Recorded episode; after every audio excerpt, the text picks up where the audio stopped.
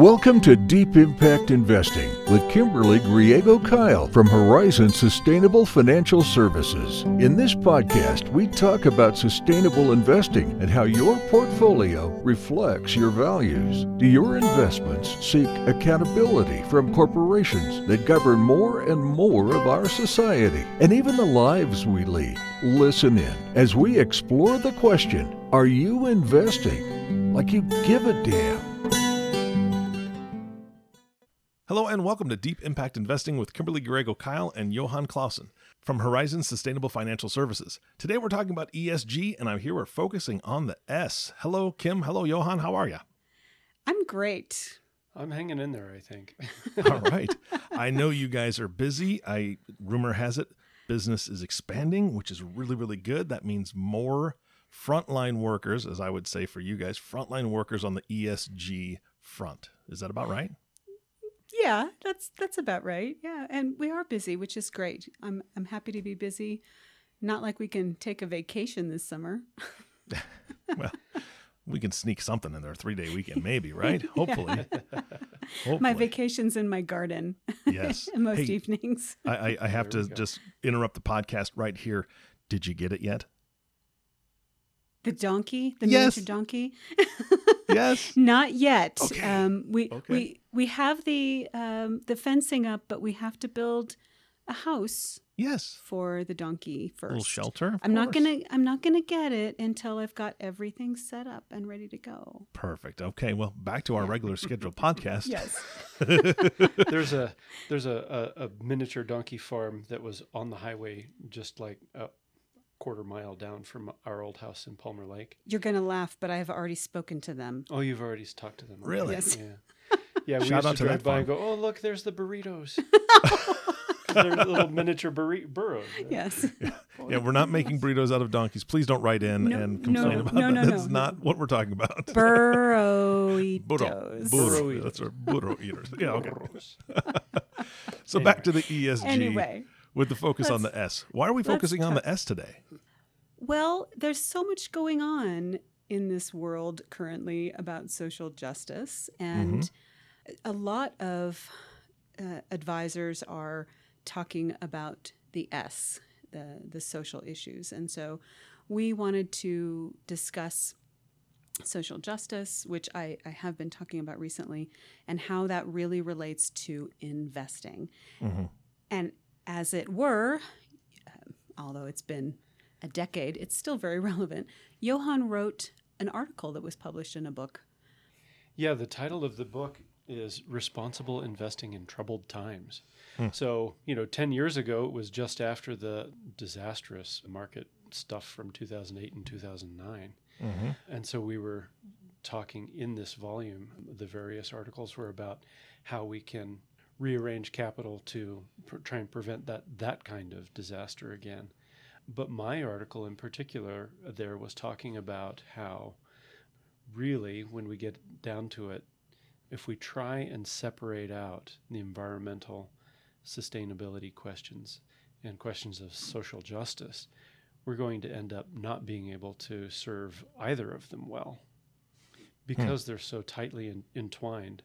And especially if we look at really a long-term time horizon, then the longer the, the longer period we look at, the more likely it is that environmental issues and, and social justice issues are going to be wrapped together so tightly that we really shouldn't try to to remove them from one another. Mm-hmm. Yeah, yeah. And Johan and I were chatting earlier about the E S G, and if a listener's not familiar with that term E S G, it's environmental, social, governance, and a number of mutual funds and managers focus on E S G issues when they're screening or investing their their funds. And the idea behind that is to look at the three of those components. So what we're seeing often is We we have an issue that comes up and people become very passionate around that, whether it's carbon and, and the focus on fossil fuel divestment, or currently we're seeing the social issues around Black Lives Matter, and people focus substantially on that issue. Or a few years ago, and I'm not sure, well, I guess I'm sure, I, I understand why it's not being focused on right now, because the social justice issues are so front and center. But last election cycle, it was money in politics or governance and getting money out of politics. So people hyper-focus on a particular letter, whether it's the E, the S, or mm-hmm. the G. And what I see happens is it tends to be cycl- cyclical, is there's that hyper-focus, and the other two letters tend to get pushed into the background. Yeah, I think so.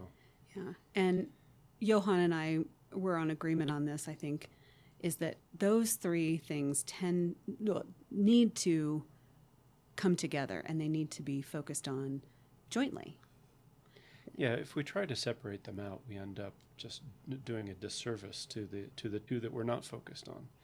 So a few years ago, you know, we were tremendously focused on, we have been for a long time, but the focus was on carbon energy and carbon divestment. And there was, yeah, we were concerned about methane pollution and, and what was happening and how much methane was being released and how much of it was being burned off. And and there was a mention here and there of the impacts to the people downwind, but it was almost always thinking about the global climate change issues. And so the people who live downwind or downstream from the natural gas uh, wells or from the oil wells or from the tar sands or whatever. Coal. Uh, coal, coal mines. Um, those folks, their particular health and safety issues were ignored for a, t- for, for a time being while, while all the focus was instead on the global climate, climate issues, right? Mm-hmm. And not that those aren't very important, but we we sort of forgot about that for a little while. And then those issues started coming back up a little bit more, and we have start, we have since started to focus a little more on the concept of environmental racism. As we're starting to think right now about all sorts of racism, uh, some of the leaders of the environmental movement have been able to say, hey, let's not forget about environmentalism while we're talking about racism, because there's this thing called environmental racism. And if you if we look at the location of polluting power plants or mines or oil wells or whatever, we often find that those things are located very close to already improv- impoverished communities, communities of color uh, in particular. And so the the environmental devastation and the severe problems of social justice often travel together. Can I so can I ask well, you a question there, Johan? Sure. So my curiosity is the chicken and the egg, right? Mm. What yeah. happens? Is it, do you think it is, or maybe you have the statistics on this, is it something where these neighborhoods, the impoverished neighborhoods are there and therefore the land is cheaper, so large companies move in that are going to be causing that pollution? Or do you think it's the flip side of the coin where the large corporation is there, there are possible pollution issues plus sound, noise, whatever, and so the surrounding land is cheaper, and therefore the people that can afford it, the impoverished people, are buying property there because that's what they can afford? It's it's both, yeah. It's both chicken and egg. Mm-hmm. the, yeah, in some cases, the industry comes first, and then they need workers. And so they bring in, they make it easy for for impoverished communities, for the workers to to live nearby. And because of the environmental degradation, because of the pollution and so on, that land becomes less desirable, and so it becomes easier for uh, to build low-income housing there. Mm-hmm. A great example is, for example, in the right now there's tremendous social trouble at the so-called man camps in Alberta at the uh, tar sands. Tar sands, yeah, thank you. Tar sands. I don't know whether you should call them mines or uh, wells or, or what. I think they're most people are calling them mines, right? The tar sands mines, uh, because they dig up this stuff and they process it, and then it, it processes into something like oil. But so those folks, you know, those companies come in, they start digging up this gunk uh, out of the out of the ground, and they need people to do the work, and so they build or or set aside space n- very nearby for trailers. And they they end up putting altogether too many men in each trailer uh, to come and do the work. And then so those guys are living there for very cheap, but there's a lot of social problems that go along with man camps too. Hmm. So there's that's one of the, the big sources of the missing and murdered Indigenous women. Wow. A lot of those, that that's one of those problems that follows man camps across Canada um, and the United States too. So. Yeah, so that's the the social justice, environmental justice issues. It's just some of them that, that come up when we think about environmental component, social justice component that, that have to go together. Yeah. And we can't forget that. Yeah, and we can't we can't try and treat one without treating the whole batch of them together.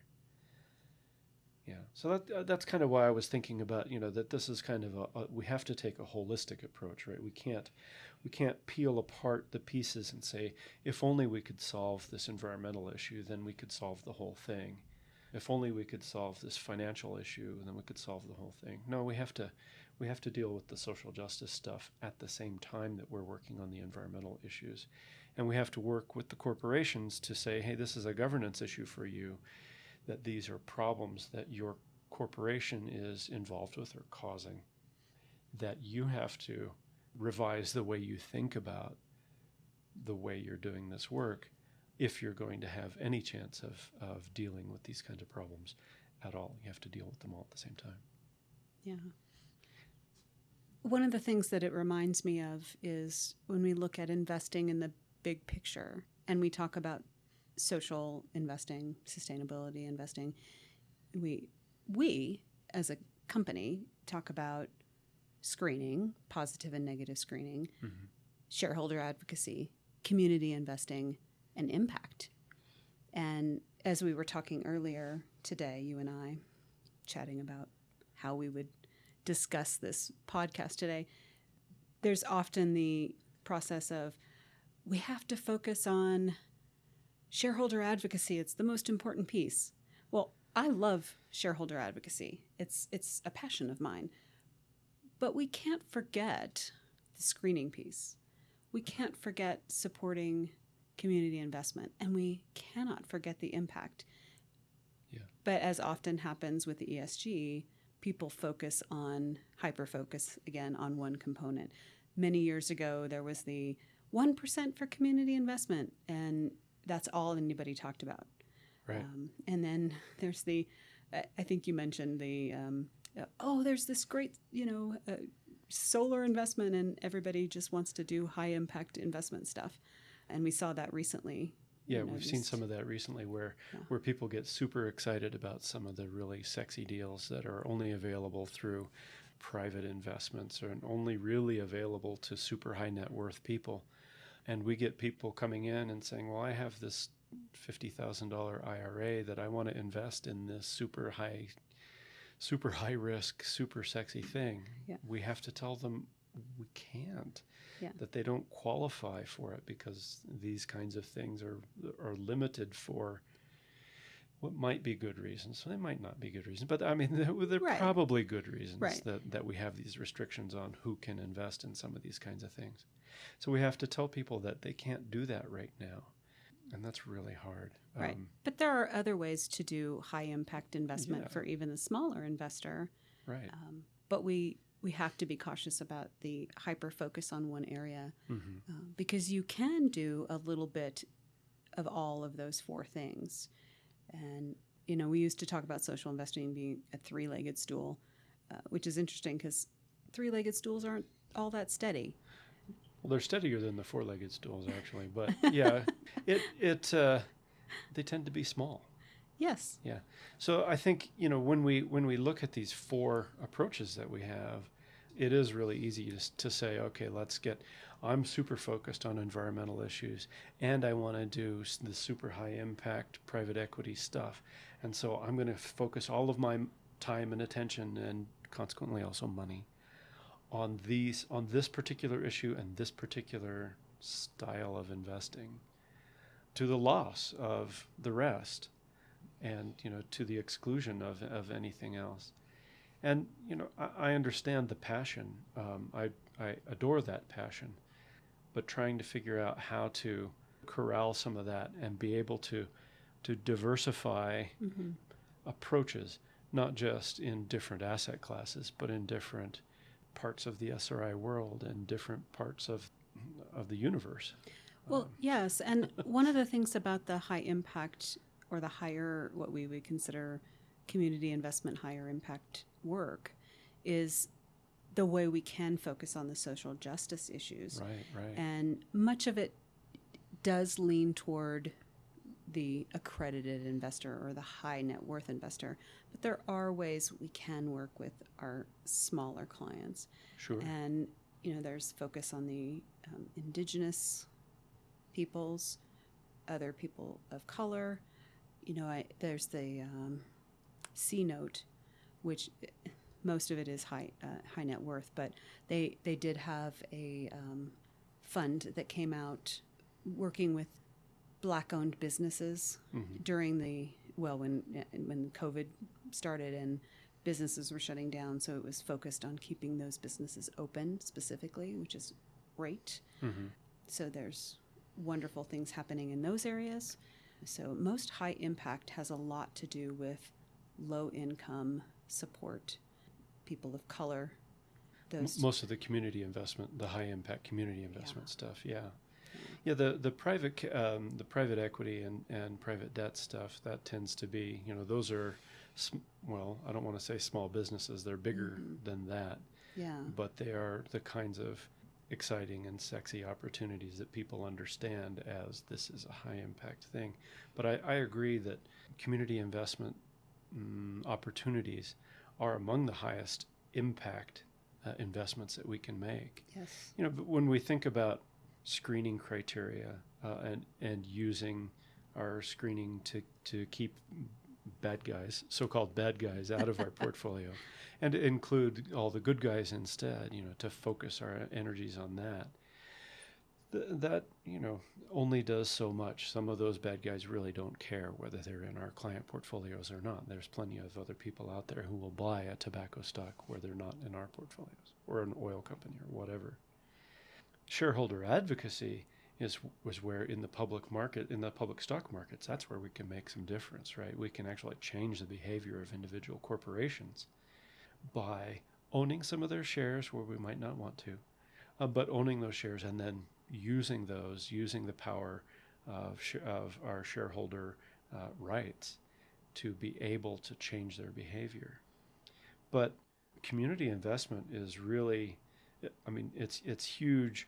It can be uh, environmentally sustainable focused, but a lot of times I think you're right, it is more social justice focused. It helps us, it gives us a way to provide direct impact in the individual lives of, of actual human beings.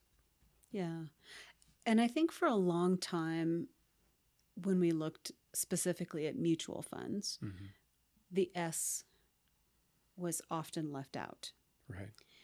It was very seldom screened for. But that is becoming a lot more common. Yeah, I, I think that um, in the last couple of years, um, some of the mutual funds and some of the other portfolio managers have, it's it, they really have only just begun figuring out ways to include uh, social justice issues in their screening criteria. Some of our good friends, Rachel Robasciotti, for she's doing some wonderful work yes. uh, through her firm Robasciotti and Phillipson. Yes, um, on building um, social justice issues into the way they manage portfolios. And we're talking with, with Rachel, and we're talking with a handful of other people too about right. how we can do even more with this with our clients. I'm I'm glad to see that this is uh, getting more attention, because it has been ignored or or under. Uh, underutilized? No, that's not the right word. um, there hasn't been enough attention uh, yes. spent on the social um, criteria, social issues. Right. Because I think that's often something that brings people to sustainable investing is mm-hmm. the social justice issues, because that's where their passion tends to lie, uh, also the environment, but and that's been easy to screen for. Mm-hmm. But the social justice piece has uh, lagged behind, and now it's such a f- forefront of mind component of people's thoughts that they're they want to make sure that's included in their portfolio. So it's you know it's just a mm-hmm. a, a have to be, a have to do. A, you know, we must look at those issues, and it's not just about screening out private prisons, which is incredibly important, but we have to look beyond that. Right. Yeah, we need we need to be able to look at some of the, the suppliers and some of the you know, there's there's a lot of different ways that we can treat those kinds of issues. Well, one of the things, Johan, that we were just discussing as well is that we are going to work on your take your the principles of your article and um, update that and create a new white paper that we will. Yeah, we should share. Be on the lookout for that. We should be able to to uh, update this article and and revise. I think the argument is still sound, but we've got some even better examples that we can work with, and some you know new uh, shareholder advocacy um, successes that we can share as part of this too. Yeah. But so we'll we will post that um, when we get that completed. We can post that to the to our blog and absolutely to the, maybe as a link to this. Yeah. Podcast too. Yes, I think that would be great. And um, yeah, I just uh, we just wanted to share with folks how we felt about the S and how important we think it is, and the combination of the E and the S, and of course the G, because they all have to go together. Mm-hmm. So, anything else you want to share around that? No. I think we're good. Yeah, yeah. So, Eric, any questions from you? Well, here's one thing. Wow, these are big things to tackle, right?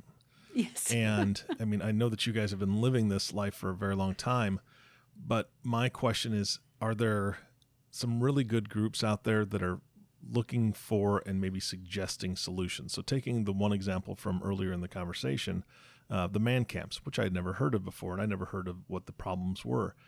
How do you solve an issue like that when you need to bring workers in? Because that's been done for decades. I mean, well, right. probably even yes. a century at least. Centuries, because of, yes. yeah, they have small locations, huts that I would call them migrant workers at that point, because they're migrating mm-hmm. to the location and staying in very small camps. I mean, railroads, right? Let's let's go back to the railroads. Right, all the way back thing. to the railroads, yeah. Paul so Bundy. How do you solve that issue when you need to bring workers in and there's not affordable housing in the area? And, I mean, is there somebody working on this problem that, and, and are there corporations that are willing to listen? Well, those are very good questions, and I'm not entirely certain what the answer is right now. I do know that it is, you know, it's certainly possible to uh, upgrade the conditions in those, let's call them migrant worker camps, and to, uh, to bring things, to bring the conditions in those camps up to a, um, up to a level that they are livable, really. And that, you know, uh, when we can do that, when we can provide those kinds of, you know, better living conditions for those workers, we also decrease the the, the crime that comes along with those. We increase their health and safety mm-hmm. uh, issues. Yeah, it's it's certainly possible to address those issues, but it needs to be the corporations that bring those workers in and provide them with housing and, and provide them with a lot of the other uh, necessities of life need to be able to spend a little more, I think, to, to make those conditions livable um, and to make and to make the health and the health and safety issues easier to handle. Yeah, I, I uh, as a coach, I don't know if that really. Yeah, well, and it, it does. That resonates, and that that's that's a piece of it for sure. As a coach, I look at it as a corporation, right? I mean, the, I'm I'm talking about the workers, and you would think that the the actual corporation would be able to put something in place for accountability, meaning a structure that number one, you know, increase the living conditions, make things better so it's healthier. You can lower the crime rate by putting in a structure of. Not necessarily managers, but almost like R As in college, right? You've got somebody who's who's who's monitoring and making sure that people are doing what they're supposed to be doing and, and not doing what they shouldn't be doing. And I don't know. I think. Go ahead. I, I think you'd have to legislate that. Yeah. Like you do with meat packing plants, where there's a legislative process to making sure that it is safe. Mm-hmm. I think that's the only way you would do it, because when you look at this worldwide, and we're, you know, we're talking about a, a first world country mm-hmm. issue. This is yes. Canada. United, Canada and the United, United States, States yeah. right? These conditions are even worse in third world countries. Mm-hmm. Yeah. They're horrible, right. where they don't even have working toilets right. and good sanitation. So it gets even worse when you go down to a lower level. Yeah, yeah and I agree at, one hundred percent. If we look at, yeah, yeah, if we look at the uh, gems or or gold um, uh, mines in, um, especially like in, in Central and Southern Africa, mm-hmm. or in South America, some parts of South America, we have the same kinds of problems, but exacerbated by that much more poverty mm-hmm. and that much more distress and that much more social injustice. Right. Mm-hmm. Um, and and you can't just legislate that on the country level, because we are talking about South America and yeah. um, Africa. We'd have to legislate it within the country where the products are sold.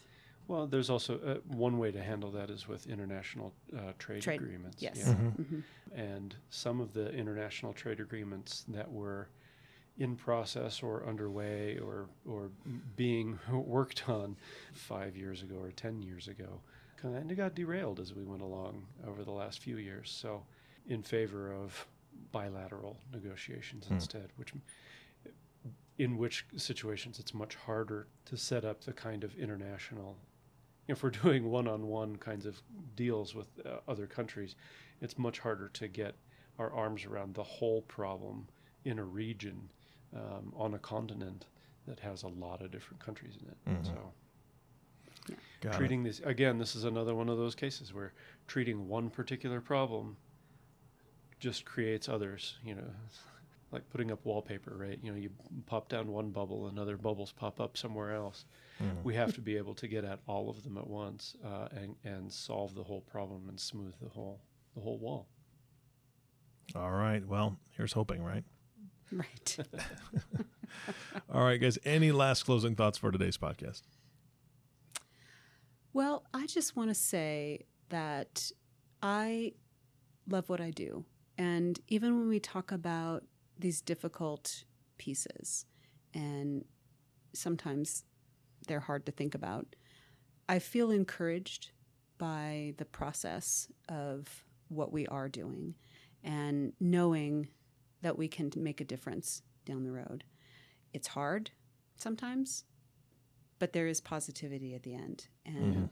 that is why I can do what I do on a daily basis, yeah. knowing that there is change happening and there is movement and things will change, and they do change. Yeah. So. And I want to reinforce that, you know, I, I love the passion that our clients come to us with, and they come sometimes saying, my central issue is, I don't know, to pick an example, water. Mm-hmm. I want to, you know, every piece of my portfolio, I want to be productive on clean water. And then being able to say, okay, look, here's a part of your portfolio where we're being productive on clean water.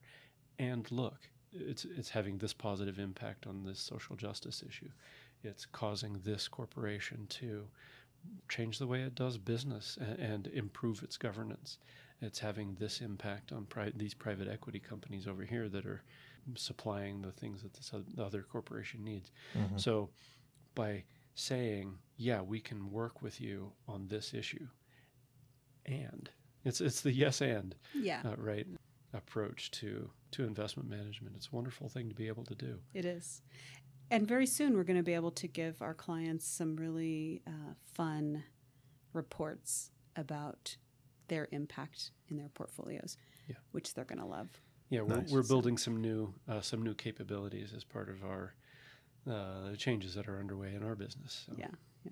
So that's fantastic. Well, I want to yeah. thank both of you for continuing to fight the good fight. I mean, this is what it's all about, and I know that our listeners are, you know, they're learning something new every time, just like I am. Right, every time I get on with you guys, it's it's something new that I haven't heard before, and it's. Sometimes it's a little depressing, right? It's a little bit, it can man, be. I didn't know yeah. about that. But there's that hope at the end of the tunnel of, look, th- there are some issues, but and here's a new issue that we're going to talk about. But we also have new friends that are helping us to fight this good fight. And exactly. uh, again, I just want to tell you how much I appreciate both of you. Thank you, Eric. And I appreciate doing this with you. You bet. And of course, we reserve the last thank you for the audience. Thank you so much for tuning in and listening to the Deep Impact Investing Podcast with Kimberly Griego-Kyle and Johan Clausen. If you have not subscribed to the podcast yet, please click the subscribe now button below. This way, when Kim and Johan come out with a new podcast, it'll show up directly on your listening device. This makes it much easier to share these podcasts with your friends and family. And this is a great one to share because it's going to spark some conversation. Don't we all need that a little bit more right now? Just some more conversations with family and friends. That'd be great. Anyway, thanks again for listening today. For everyone at Horizon Sustainable Financial Services, this is Eric Johnson reminding you to live your best day every day. And we'll see you next time.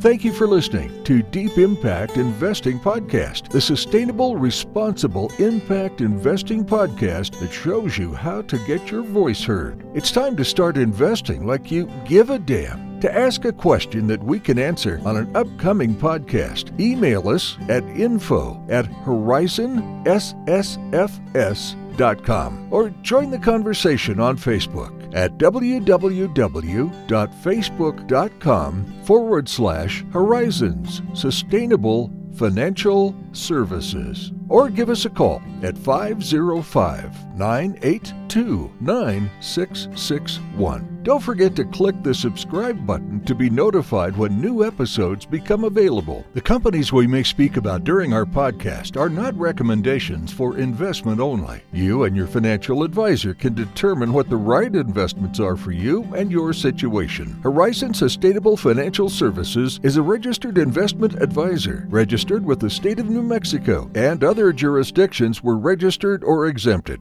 The information covered and posted represents the views and opinions of the host and or guest and do not necessarily represent the views or opinions of Horizon Sustainable Financial Services. The content has been made available for informational and educational purposes only. The content is not intended to be a substitute for professional investing advice. Always seek the advice of your financial advisor or other qualified financial service provider with any questions you may have regarding your investment planning.